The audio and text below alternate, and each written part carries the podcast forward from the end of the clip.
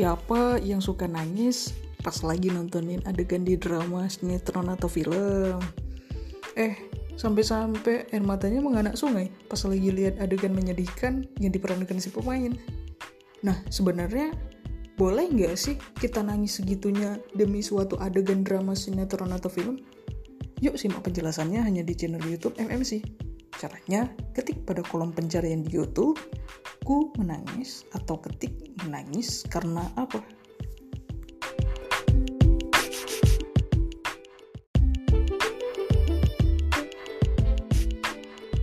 Siapa yang suka nangis pas lagi nontonin adegan di drama, sinetron, atau film? Eh, sampai-sampai air matanya mau anak sungai pas lagi lihat adegan menyedihkan yang diperankan si pemain. Nah, sebenarnya boleh nggak sih kita nangis segitunya demi suatu adegan drama, sinetron, atau film? Yuk simak penjelasannya hanya di channel YouTube MMC. Caranya, ketik pada kolom pencarian di YouTube, ku menangis atau ketik menangis karena apa?